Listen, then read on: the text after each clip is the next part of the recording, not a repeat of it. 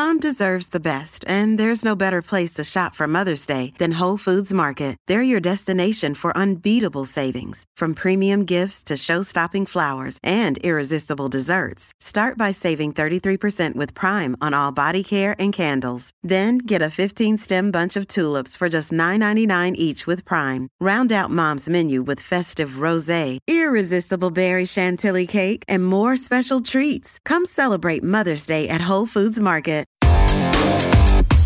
Big stories, big guests, the big picture. Afternoons with Rob Breckenridge. Weekdays 1230 to 3, 770 CHQR. A segment last night on the Fox News that went, uh, as they say, viral. A conversation about uh, the uh, pros and cons of vaping.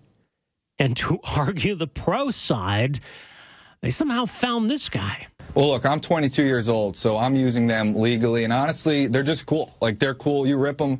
There's nothing cooler than blowing a fat cloud like that. They call me the Colossus of Cloud. I just, it helps my swag, it helps my drip. I just love walking around. It's really good for getting chicks, too. So, honestly, I started about a year ago, and Yeah. I haven't looked back since.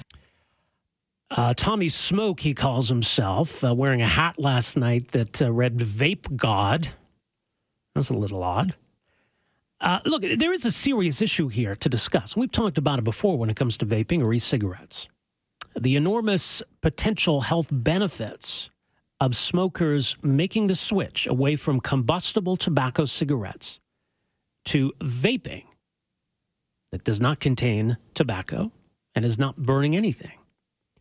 Obviously, e cigarettes are much safer than cigarettes, but that does not mean that they are safe, that they are without risk.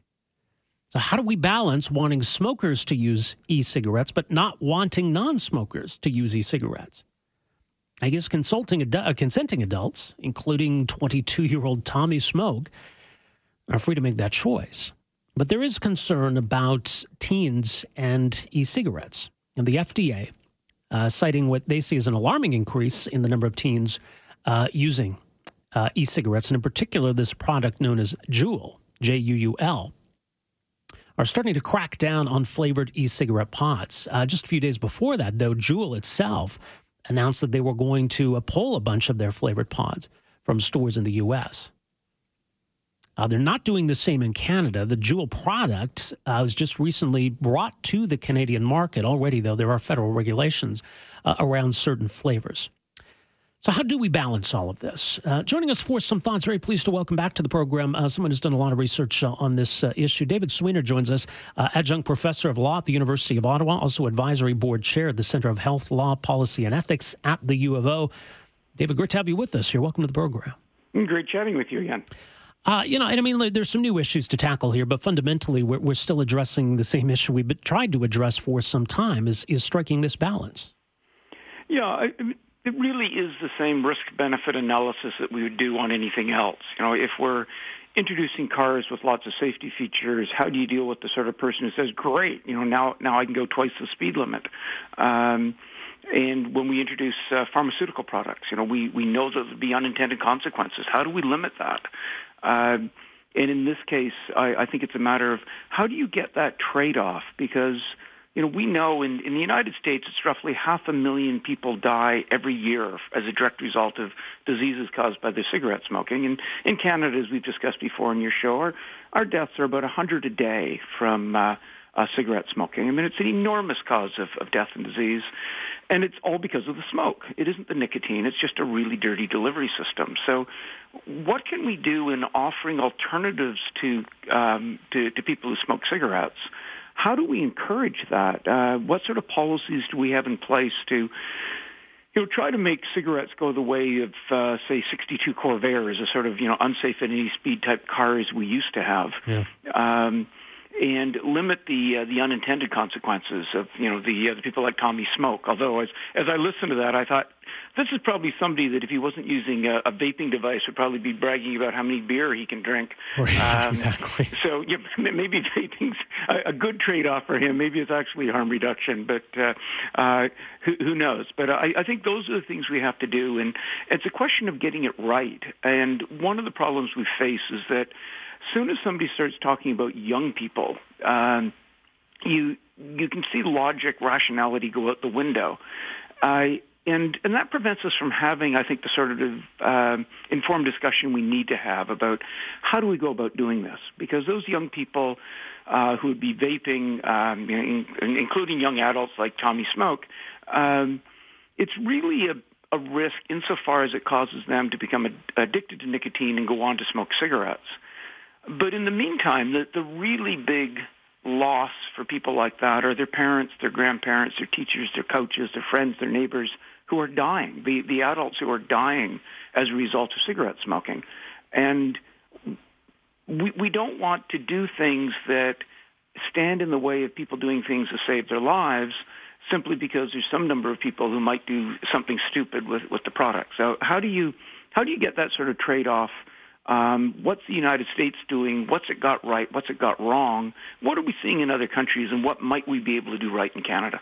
Yeah, because it is interesting. It's significant. I mean, we're, we're really at a point, or close to a point, it seems, where we could almost call it an existential crisis for tobacco uh, that smoking rates have come down considerably. E-cigarettes are poised to, to make a big difference, uh, and and it's you know it's something that the public health advocates, and I mean yourself included, you know that that this is kind of what we hoped for. Obviously, e-cigarettes are, are a bit of a curveball, maybe that we didn't see coming 20 years ago, and and we're we're trying to figure out how to navigate all of this.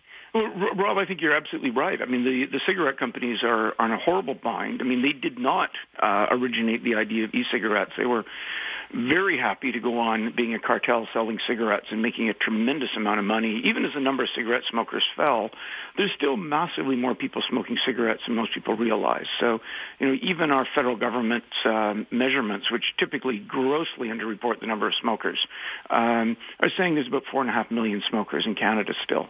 Globally, there's way over a billion. Uh, there's 20,000 people a day die from cigarette smoking.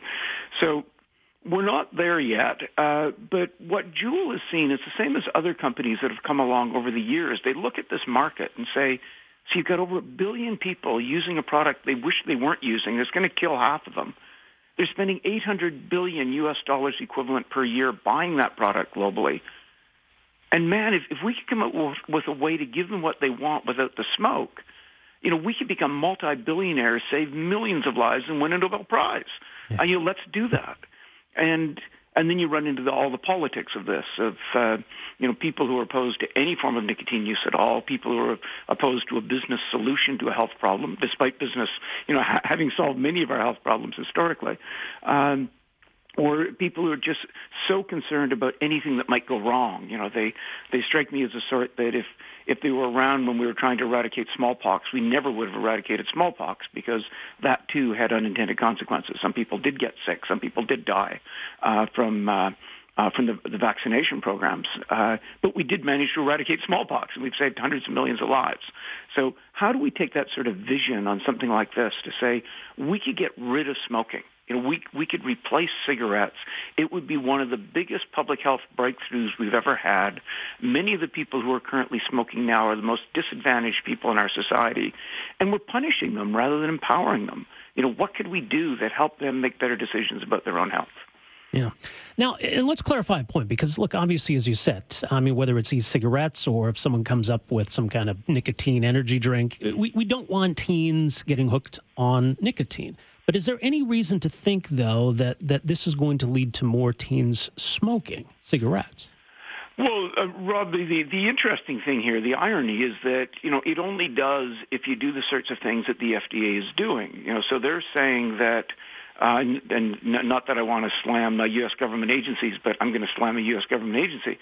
Uh, they say that their concern is that there's uh, a lot of young people who are vaping uh, who they fear would get addicted to nicotine and then could switch to cigarettes, you know, once they're addicted. Now, why somebody would switch to something that you know it kills you, makes you stink, turns you into social pariah, and costs more, I, I don't know, but but that's their fear. And their way of solving that is that they say, so what we'll do is we'll ban the vaping for them, that they won't be able to get the products they want. Well, if they're addicted to nicotine, then what are they going to do? You know, they're going to smoke, which is exactly what you say you're trying to prevent. I mean, that's just not very logical. I, I, I think that there are far better things that could be done, you know, such as, you know, in the United States, the Food and Drug Administration m- makes it illegal for a company selling things like Juul to actually tell adult smokers these things are way safer. You should use these; they can save your life. You can't do that. So, in the absence of that information, far more smokers now believe that vaping is just as bad for them as smoking. Uh, that's been reinforced by a lot of abstinence-only um, uh, uh, anti-tobacco groups, uh, and even by the FDA itself, with a lot of uh, fear mongering about uh, about nicotine.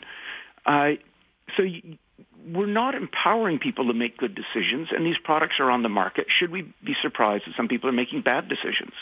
You know, in the UK, I think we're seeing quite the opposite with strong messages to smokers that you should use vaping instead. It is way safer. If you can't just totally quit, switch to vaping.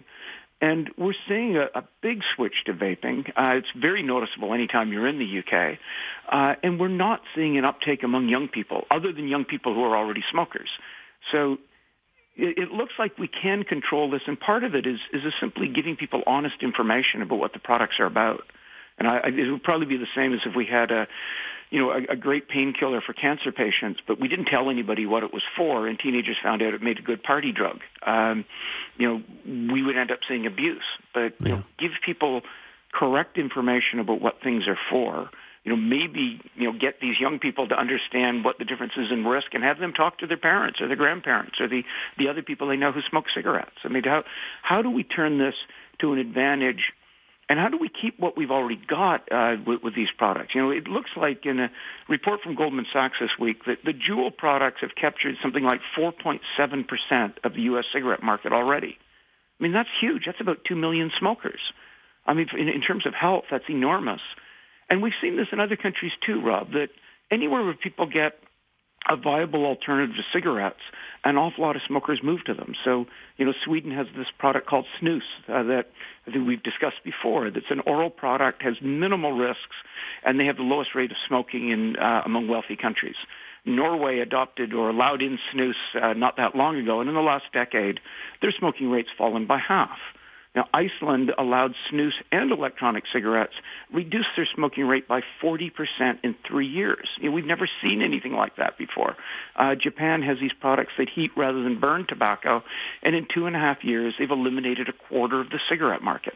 South Korea is now doing something very similar, where cigarette sales are falling over uh, 10% um, at an annualized rate as people have these heat not burn products. We're seeing it replicated again and again, and it's no different than seeing people move to, to safer cars or cleaner needles or safer sports equipment that markets can move. We just need to empower people. We need to offer them the products, give them honest information about these products, and I think use a bit of nudge, like make sure that the safer products are the cheaper products, the more accessible products, uh, and, and we really can transform markets like this. And I think it's a matter of how do we get that vision? How do we get the political leaders, the, the, the health groups to see we really can deal with smoking?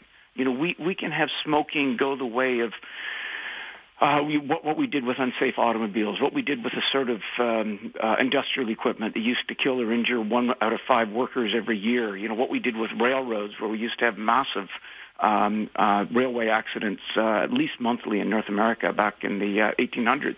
I mean, we, we change these things. We, wherever we find risk, we try to reduce it. Here we have an absolutely enormous level of risk, and we know darn well we can reduce it probably by 99% or so simply by changing delivery systems. And at the same time, coming up with products that are less dependence producing so the people who want to totally get off nicotine are more likely to be able to do that. I mean, it's just a it's a total win if we seize the opportunity.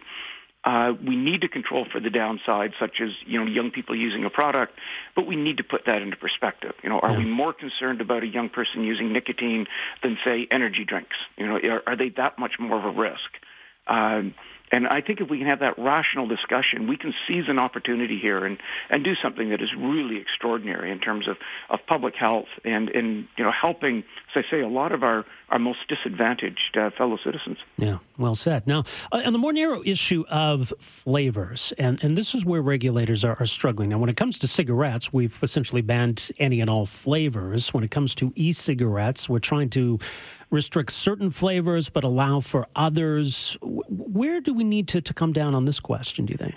Well, Rob, I think that's another one where, where science and consumer research helps us a whole lot. Um, and one of the things that we need to do more of, I, I think, is actually believe people when they tell us things. So smokers have told us for years decades that most of them wish they didn't smoke. Most of them don't like their cigarettes. They don't like the taste of the cigarette.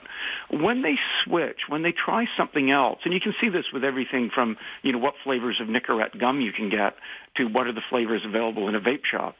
People want something different. They don't want something that reminds them of their cigarettes. So the flavors are very important, and a variety of flavors seems to work for people to, to, to help them transition off of cigarettes there's a lot said about you know these flavors being really appealing to young people. Uh, you know, with flavors like uh, bubblegum or candy cotton or whatever. But the research I see says that, not surprisingly, you know, young people don't use a product in order to advertise their immaturity. A young person is much more likely to say, "I want a single malt Scotch flavor," or you know, I, "I want the uh, you know the extra harsh Marlboro flavor."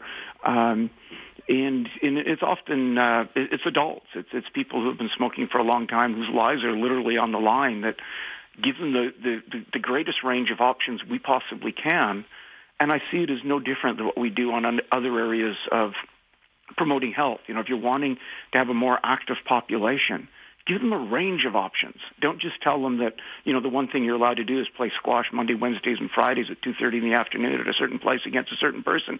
I mean, you, you want to say, you know, in, in a place like Calgary, fantastic for skiing, for bicycling, for jogging, for walking. There's gyms, there's tennis. I mean, what would you like to do? Uh, and I think we need to do the same things for smokers. Give them the more choices you give people, the more likely you're you're going to be able to get that behavior change. Yeah, some great points, uh, David. We got to leave it there. Appreciate the insight as always. Thank you so much for joining us here today great chatting with you again, Rob. All right, take care. Uh, David Sweanor, the University of Ottawa, uh, adjunct professor in the Faculty of Law, uh, advisory board chair with the Center for Health Law Policy and Ethics. Uh, someone who spent uh, much of his adult life uh, battling the tobacco industry, trying to reduce smoking rates, and sees the great potential that vaping holds. But there's the other side of it too. Afternoons with Rob Breckenridge, starting at 12:30 on News Talk 770 Calgary.